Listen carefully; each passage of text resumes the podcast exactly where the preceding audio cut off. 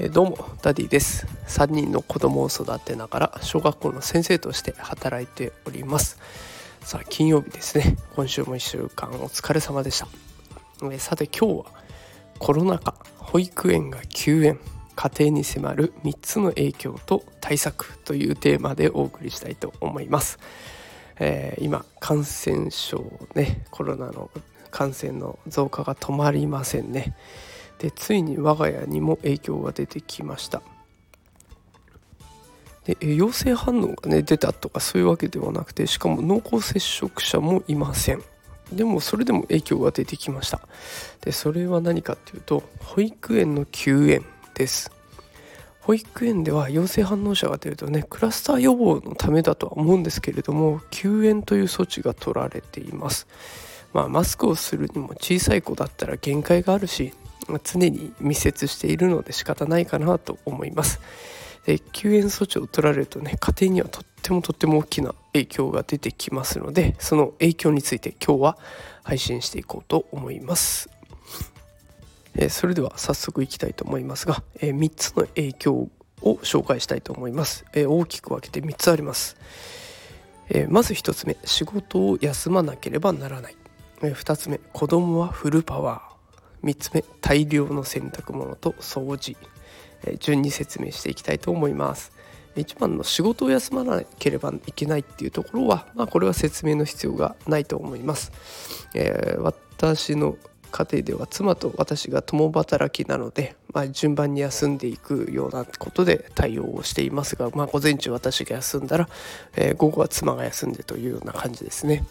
でそれだけじゃなくてご近所さんの力も借りて子どもたちだけの時間っていうのを作らないようにしています。あのこの状況でもね快く、えー、扱ってくださる方がいて本当にありがたいです。で2つ目子どもはフルパワーというところでここは要注意なところですね。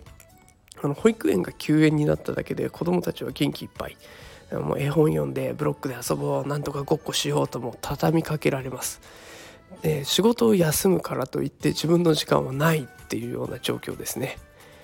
えで3つ目大量の洗濯物と掃除です保育園が休園になると保育園に預けていた布団とか洋服とかがどさっと返却されていきます。でということはねもうそこからは何回も何回も洗濯っていうのが行われるわけです。まあ、干すそして畳むってもうとんでもない時間かかっちゃうわけです。で子供が家にいるので家の中は荒れてきます。洗濯物はあるわ、えおもちゃで遊んで散らかるわ。お菓子を食べれば食べかすが広がりますしお茶もこぼれます。もう一言でまとめると仕事の方が5倍楽です。じゃあそんな状況でどうやって対応したらいいのかっていうところなんですが対応策、えー、まずは仕事のことですがあのお子さんを抱えて共働きの家庭はねあの周囲の人同僚の人にいつでも休めるようにしておいていく。あ違いますね。同僚の人にいつか休む日が来ることを伝えておくっていうことが大事かなと思います。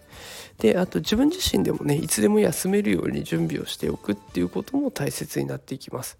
で私もねあの幸いと本当に同僚の方に恵まれているので気持ちよく代わりの授業をしてくれたりとかっていうことで受け持ってもらえました。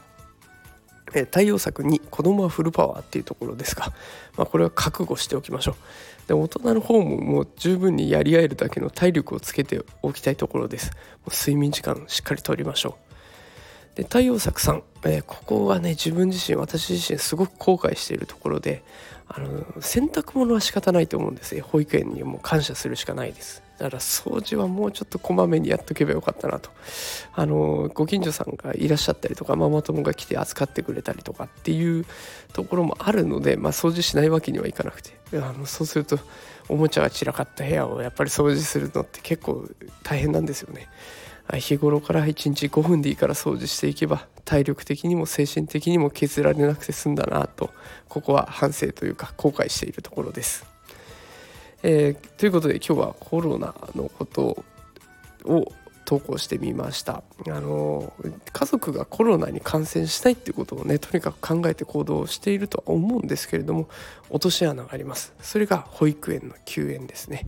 まあ、こんなことがあるんだと念頭に置いて生活すればショックが減ると思いますので是非日頃から対策をしてみてください。えー、ということで今日も最後まで聞いていただいてありがとうございました。それではまた明日も放送したいと思います。それでは今日はこの辺で失礼します。